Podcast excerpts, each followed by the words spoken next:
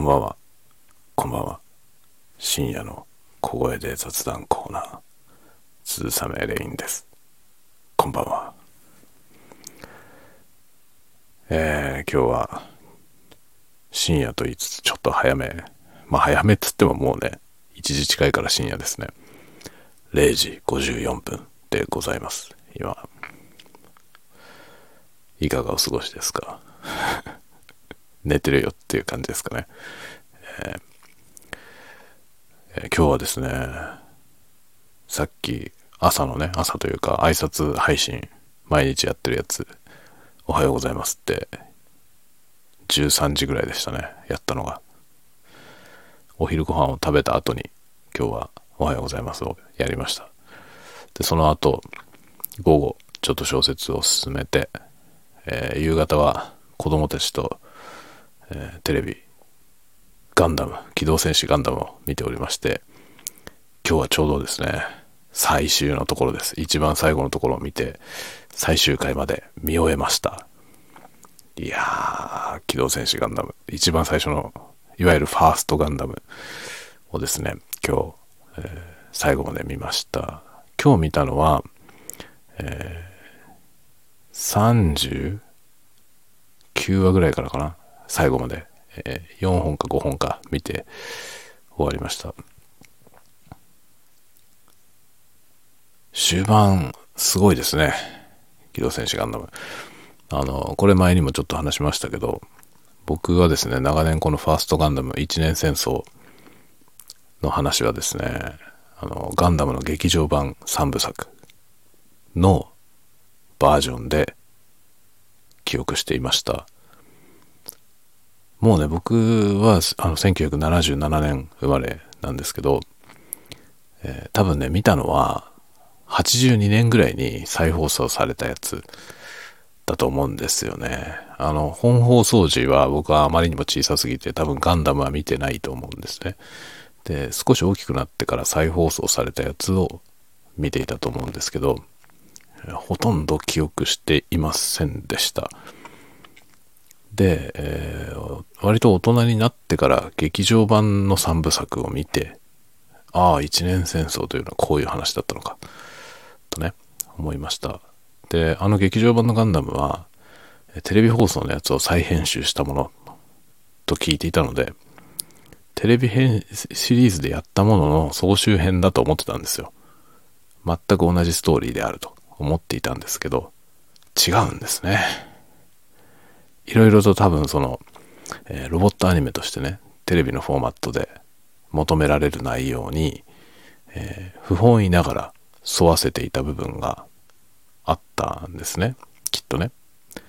で、それを劇場版にするにあたって直してあるんですね。で、まあ大体ですね、方針として、えー、おもちゃのために作られた発想のものをえー、極力出さない。まあ、あのガンダムっていうね、モビルスーツは、あの合体ギミックがありますけど、あの合体ギミックはおもちゃのためにやらねばならなかったものであって、本来必要ないんですね。で、その合体ギミックを最大限活用するための G ファイター。これが劇場版には出てきません。G ファイター出したくなかったんだと思いますね。あれは多分富野さんが、えー、やりたくなかった武器なんだと思います。なので G ファイターが出てくるところが全部カットされていて、えー、終盤、まあ、G ファイターが出てこないと話が進まない部分に関しては G ファイターの代わりに、えー、コアブースターを出していますね。全部差し替えてあるわけですね。でコアブースターっていう機体はファーストガンダムのテレビシリーズに出てきませんでした。これも僕は知りませんでした。今回テレビシリーズを見直してみて、ああ、コアブースターの代わりに G ファイターが出てる、出てくるんだと。ということがね、分かりましたね。で、G ファイターの登場シーンはですね、あの重大な作画ミスが ありまして、で、バンク、バンクっていうのは要は同じ一回作ったものをですね、何回も使い回すえー、まあ、合体ロボットの合体シーンみたいなものは基本的にバンクですね。あとあの、魔法少女の変身シーンとか、ああいうものはバンクで一つ作ったものをマイバスそれが出てくるたびに使い回すというやり方をするんですけど、え G ファイターのですね G アーマーあのガンダムが中に入っている状態から、え分離してガンダムと G ファイターに分かれるっていうね、え、そのシーンの作画が間違ってましてかなりド派手に間違ってるんですけどこれ多分知ってる人は知ってると思うんですけどあのまあガンダム仰向けに収容されているという設定なんですけど、え、足の部分がねこう外れる時に、下から見てるような絵で、えー、まあ足のつま先がですね下を向いてる要はうつ伏せの状態でガンダム入ってる絵で描かれてるカットがあります。でそれが間違ったまま何回も放送されているというねことがあるんですね結構強烈な間違いだと思いますけどそれもまあそれも多分ね、含めて G ファイター出したくなかったんだと思いますね。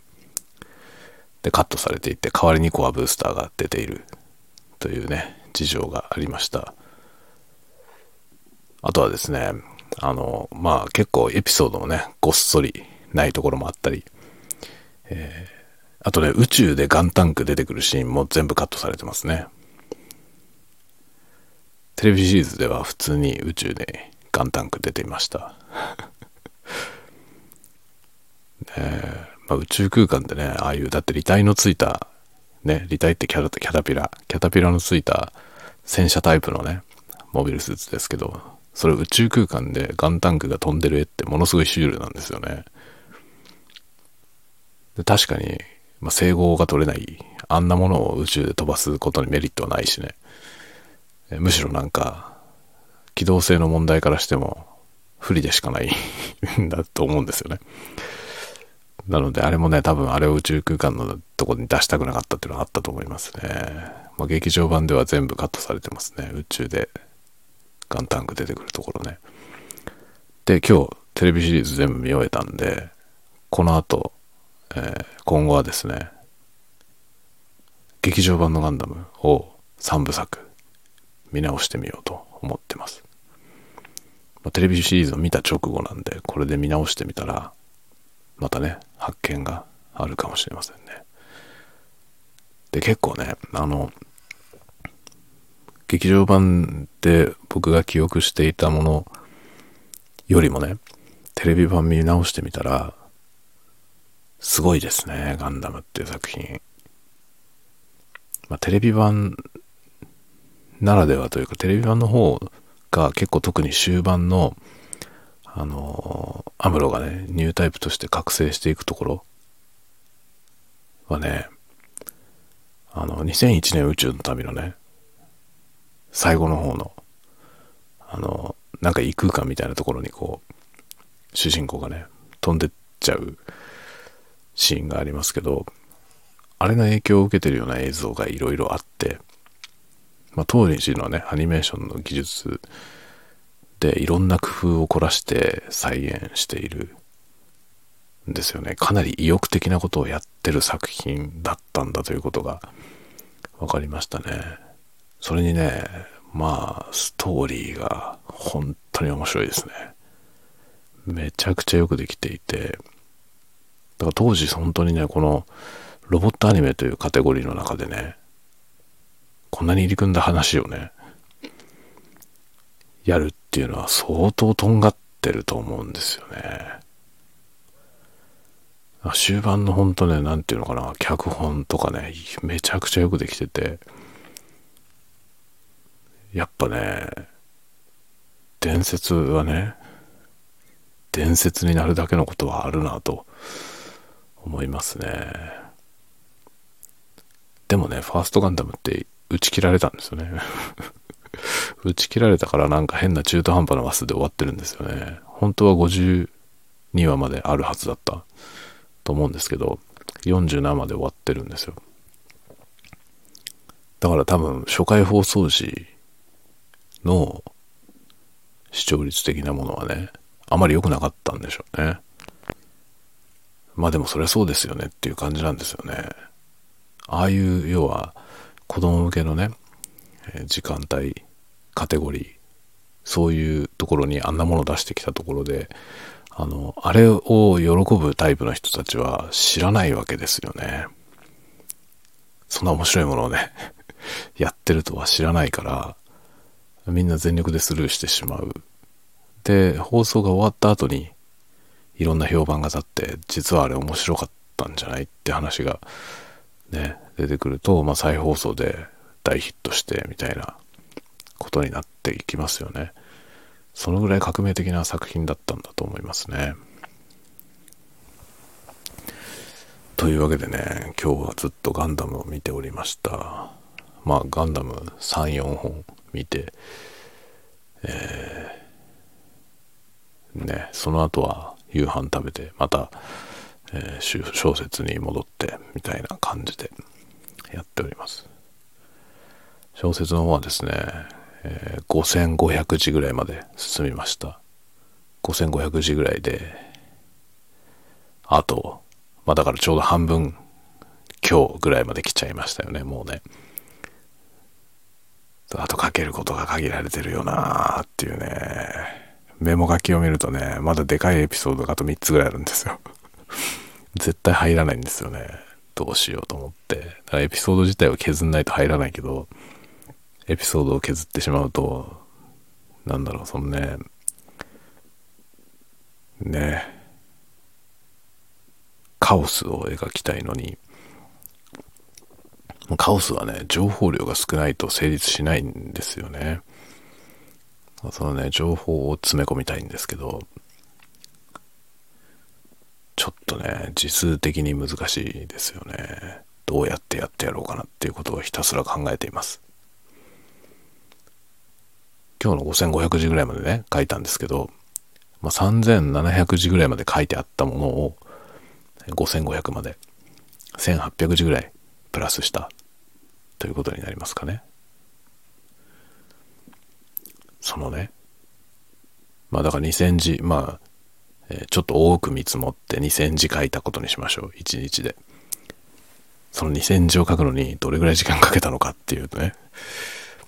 部分ですよね。めちゃくちゃ時間かかりました。ねえ、大変なことになってますね。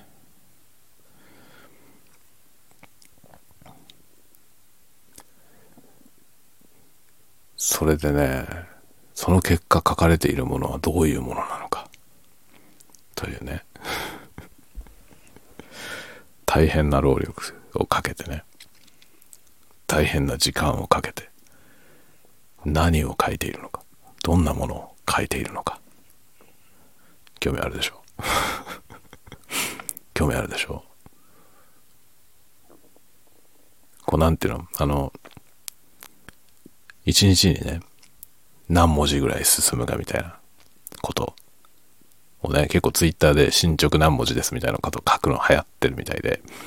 あの、周りのね、小説書いてる方々がね、今日はここまで何時、何文字まで進みましたみたいなことをツイートしてる人結構いて、そう面白いなと思って見てるんですけど、それってね、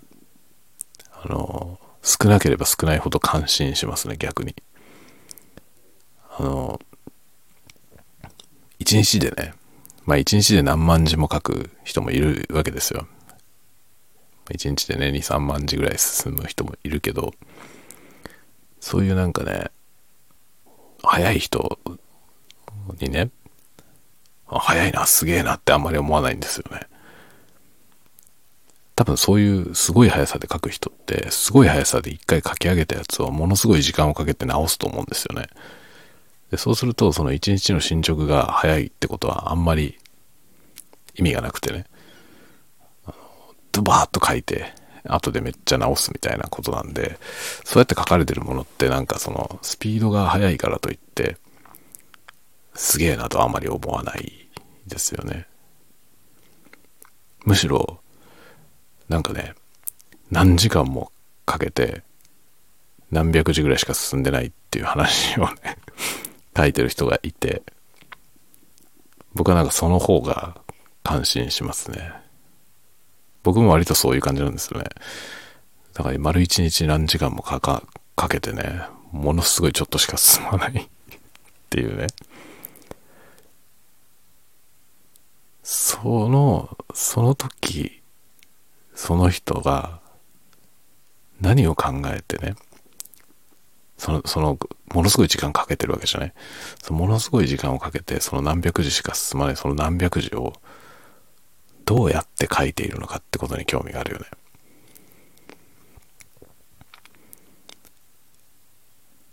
僕もね、割とね、時間かかるんだけど、結構いくいくつかのパターンがあって、ダーッと書いて、うんって消してで、また書いて、消して、書いて、消してみたいな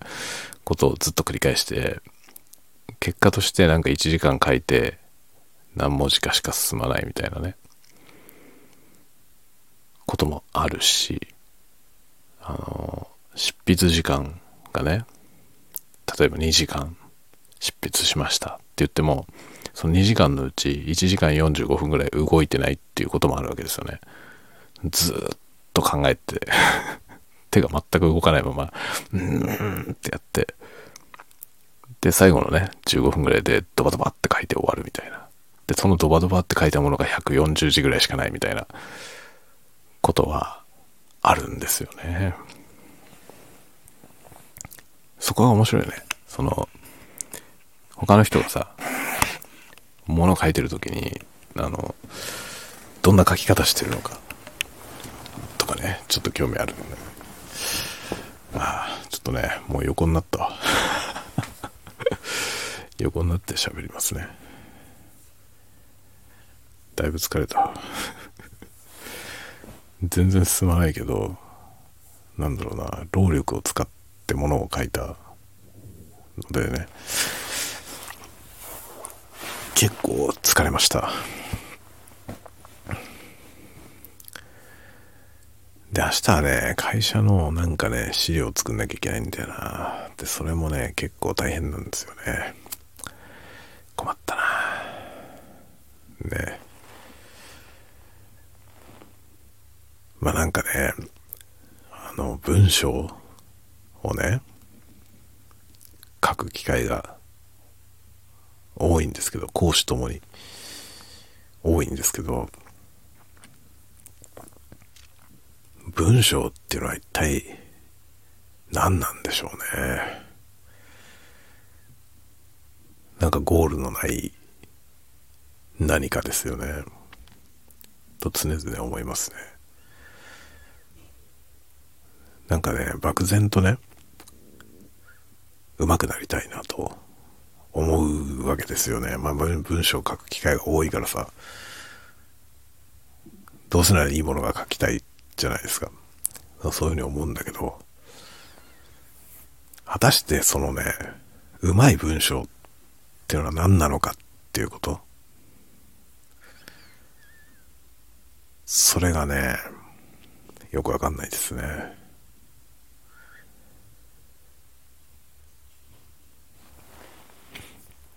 まあ、もちろんね、読みやすいとか、えー、わかりやすい、誤解を招かないとかね、そういう基本的な部分はあると思いますけどね。でもその基本を抑えた上で、その、なんていうのかな、印象に残る文章って一体どういうもんなんだろうとかね。そういうことが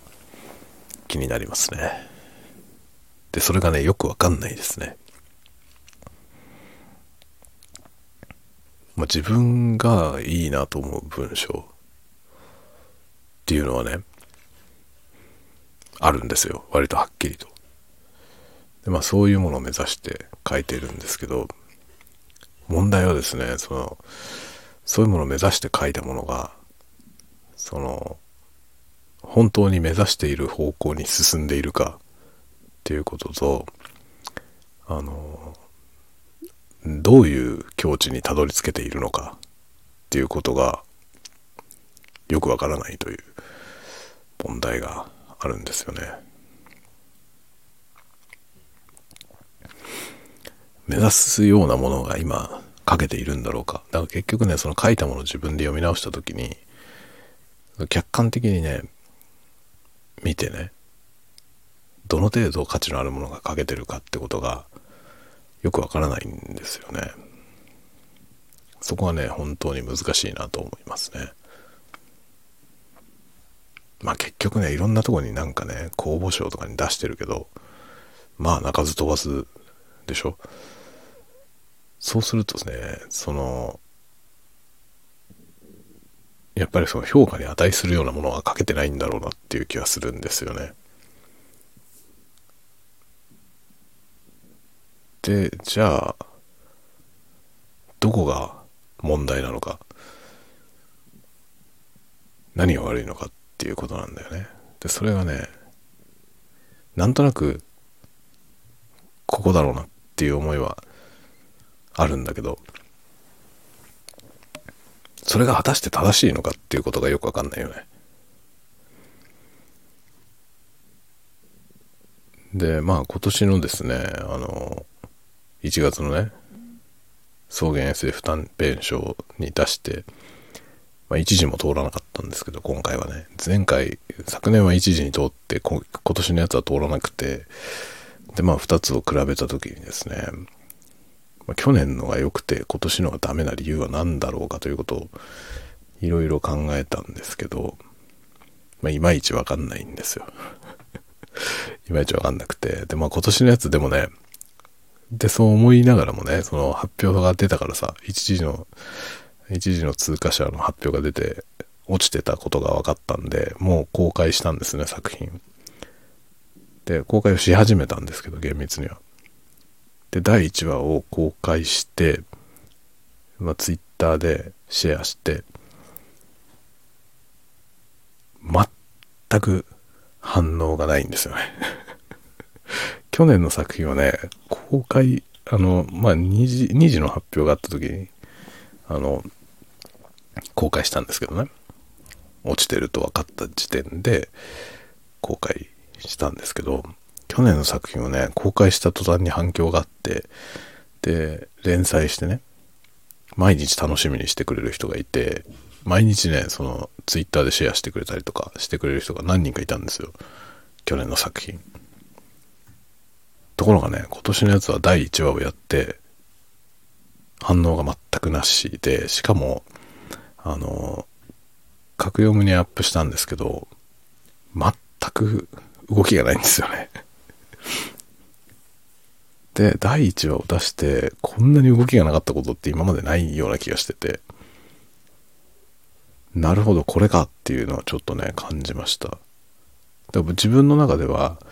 あの、去年の作品と今年の作品と比べた時にね、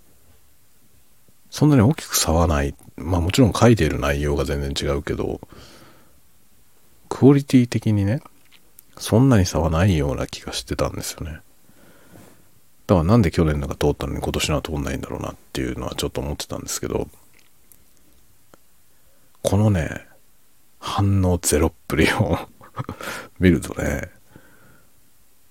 ああ、もしかして今年のやつは全く面白くないのかなってちょっと思いました。去年のやつの方が面白いか、面白かったってことなのかなと思ってね。で、このね、面白いっていう評価軸が入ってくるとね、途端にわかんなくなるんですよね。だ結局僕にとっては去年の作品と今年の作品は同じように面白いんですよね。去年も自分が面白いと思うトピックで書いたし、今年は今の自分が面白いと思ってることを書いたのでね。でも、この公開した時のその、え、動き方を見るとですね、この今年書いた作品を面白いと思ってる人は自分しかいないかもしれないっていうのはちょっと思いましたね。そうかっていう感じがしてる。だからこれ、これ面白くないんだなってちょっと思っていて、でね、だとしたらね、今書いてるもの、今書いてるやつはこの後、えー、まあ、えー、なんだろう、とある、えー、自主制作の自費出版みたいな出版をやってる方のところで本になるんですけどね。それはあの小冊子みたいなものだと思いますけどそういうものを作るにあたって依頼された原稿を今書いてるんですけどそれもね面白いと思って書いてるんですよ。自分では。だけどそのね今回のその今年のやつのその無反応っぷり を見るにつけね僕が面白いと思ってても誰も面白いと思わないかもしれないっていうねちょっと不安が頭をもたげつつありますね。面白いって思ってもらえるんだろうかっていうね。思ってもらえないような気がしてきた。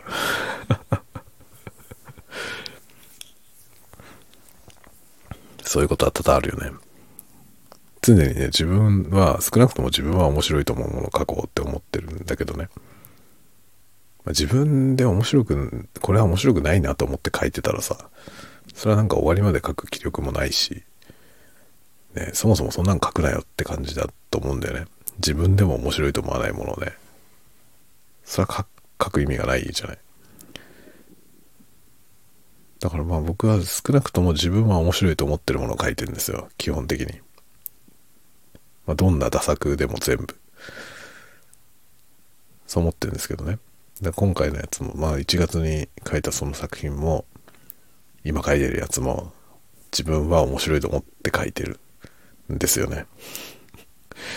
でもね誰も面白いと思わないかもしれないなっていうね恐怖はちょっとあるね。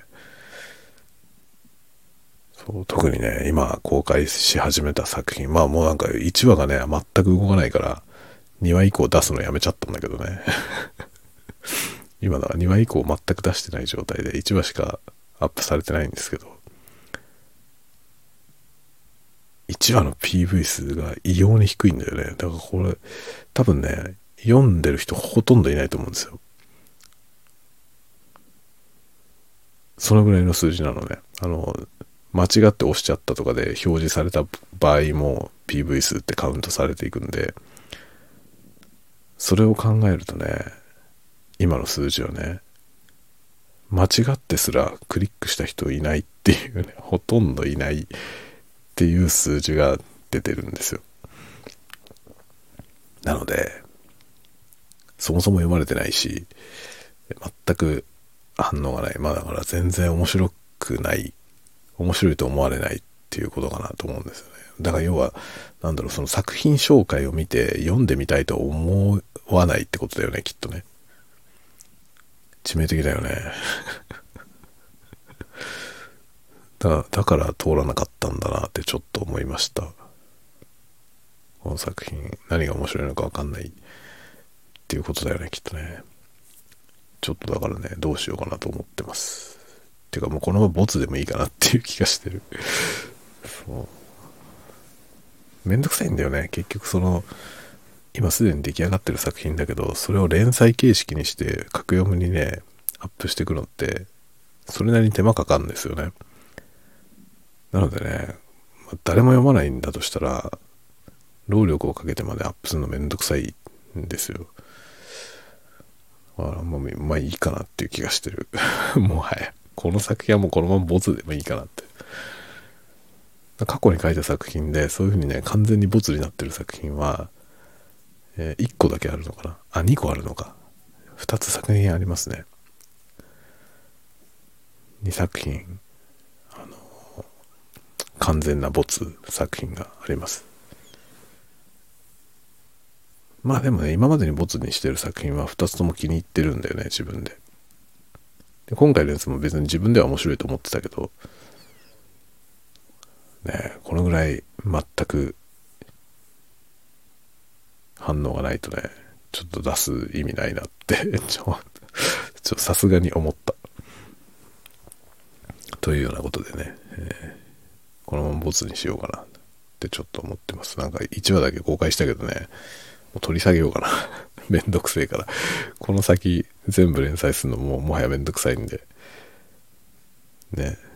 ボツでいいかなってちょっと思ってます。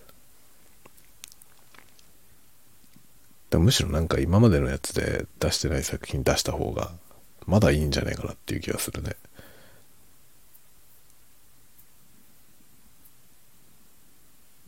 じゃあそんなところですかね。明日もまた小説を進めたいと思います。ちょっとね今月はもはや、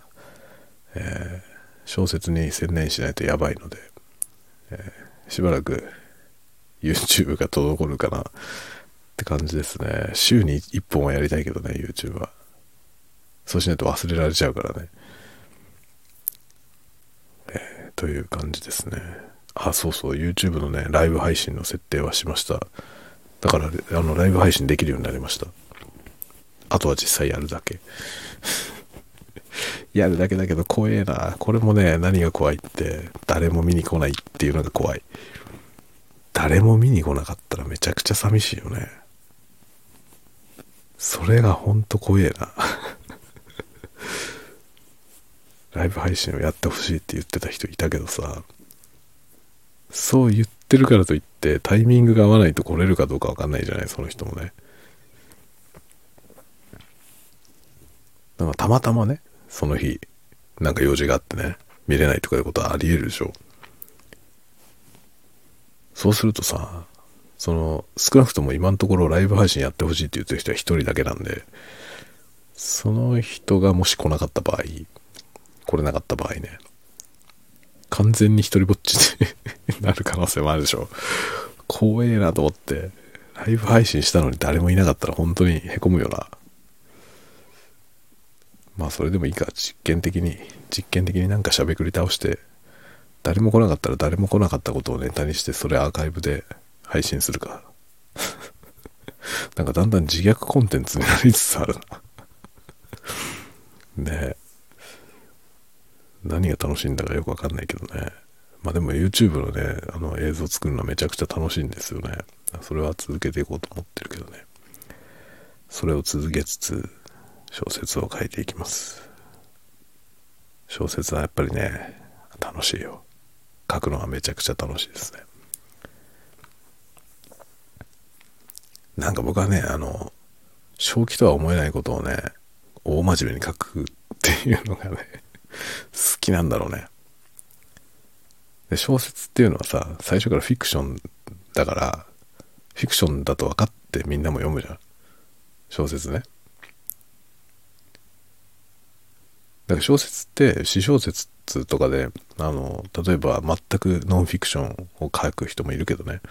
全くのノンフィクション書いても小説として売られている限りフィクションだと思って読まれるじゃん。だからいいんですよね。僕が書いてることはほとんどたわごとだから。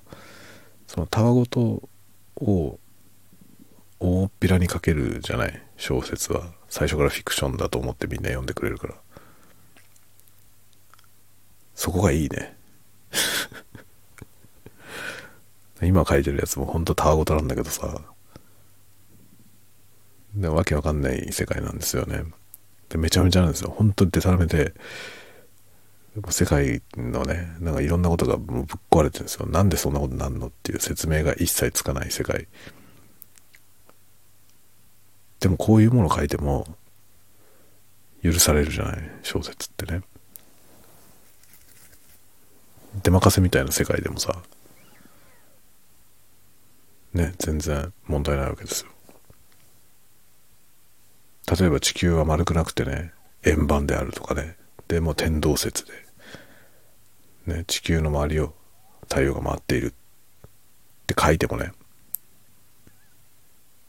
こいつ頭おかしいんじゃねえのってじゃなくてああこの世界はそういう世界なのねって読んでくれるでしょ？読む人が。小説ってなってれば。小説だなと思って読んだ場合はさ。だからその全然間違ったことね。物理法則が間違っていたりとか。ね。天文の話がね、現実と全く違っていたりとか。してもね、いいわけじゃない。で宇宙で、宇宙空間にも全部大気が満ちていてね、宇宙でも息ができるとか、そういうことを書いていてもね、こいつアホなんだろうなっては思わないじゃん。あ、そういう世界なんだなって思うでしょ。そこがなんかね、小説の面白さなんだよね。僕にとっての。まあどんなたわごと書いても、それが作品世界だと思ってくれる。作品世界で何でも好きなことができる。めちゃくちゃな世界を作れるし、めちゃめちゃな世界をひたすら描いていったら、なんかこれは現実の世界とね、紙一重じゃないっていうさ、極端にかけ離れたね、アホみたいなことを書いてて、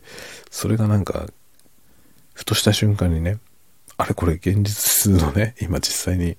僕らの身の回りに起きていることってこれじゃないみたいなとこに行くのってさ、なんか文学ならではな気がするんですよね。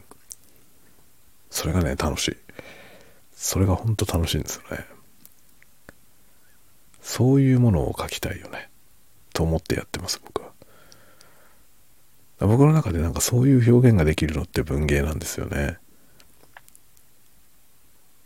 なんかかけ離れたようなところからスタートしていって気づいたらすぐ隣にいるみたいな感覚それってなんか難しいんですよね。絵画とか音楽とかでそういうのを表現しようとすると結構難しいんだけど文芸は割と気軽にそういうことができるような印象があります僕には。だからね噛みしめながら書いてますよ小説。本当にバカみたいなことだけど。もうねこんだけ労力をかけてこのバカみたいな文章を書いたのって思わせたいね なんかそんなに時間かけて書いたものに見えない文章にしたいんだよね。でこの文章めちゃくちゃ手間かかって書かれてんなっていう文章もあるじゃない？で僕そういうものじゃないものを書きたいのよ。なんか酒飲んで酔っ払った勢いで書いたような文章をね、緻密に練り上げて書きたいわけ。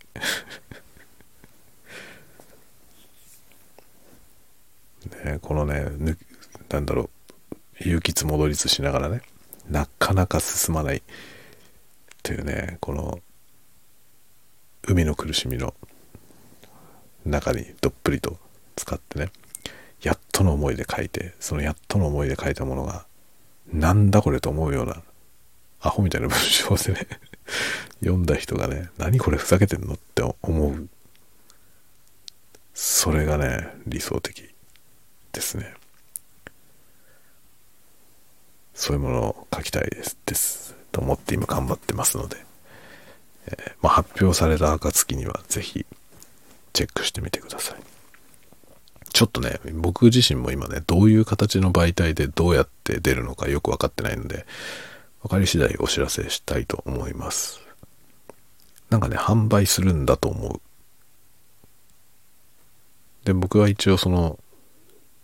原稿料をいただいてねその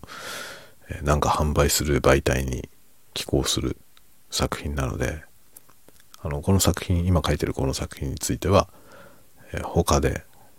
公開する予定はありません、まあ、基本はなんか僕は原稿料をもらうものに関してはそこの媒体以外で発表することはないと思います前回ねあのシフトっていう作品をそうやって書いてそれはだから完全に非公開ですね。無料で配られた冊子に載っています。まだあるのかな？まだあると思いますね。無料なんで、送料だけで、送料負担だけで送ってもらえるはずなんで、えー、興味ある方はチェックしてください。どっかに書いてある。どっかに書いてあるわ。僕のノートかなんか遡れば書いてあります。はい、というわけで、今日はこの辺にしたいと思います。皆さんぜひ、えー、活動に、僕の活動に注目していてください。チャンネル登録 YouTube のチャンネル登録よろしくお願いします。あのね、そうだ、さっき言ってた、このね、うちの次男がね、うちの次男がこのさっきあのおばあちゃんとねスカイプしてたんですけどスカイプで話してたんですけど何の話だったかななんかねなんだかかんだかって言った後にねこれが面白かったらチャンネル登録と高評価お願いしますとか言ってて次男坊が言ってて僕はね風呂洗ってたんですけど爆笑しましたねいや YouTube 見すぎだろお前と思って。ね。えというわけでチャンネル高評価と高評価お願いしますね。チャンネル登録と高評価お願いします。なんだよそれって感じですね。スタイフでチャンネル登録ってなんだよみたいな。フォローってことか。ね。じゃあこれが面白かったら。フォローとハートマーク。お願いします。何なんだろうねこれはね。ね酔ってませんよ。今日はシラフですけど。シラフですけどこんな感じですからね、えー、というわけで。なかなか終われねえな。えー、まあ皆さんも良い夢を。強引だな。おやすみなさい。おやすみなさい。おやすみなさい。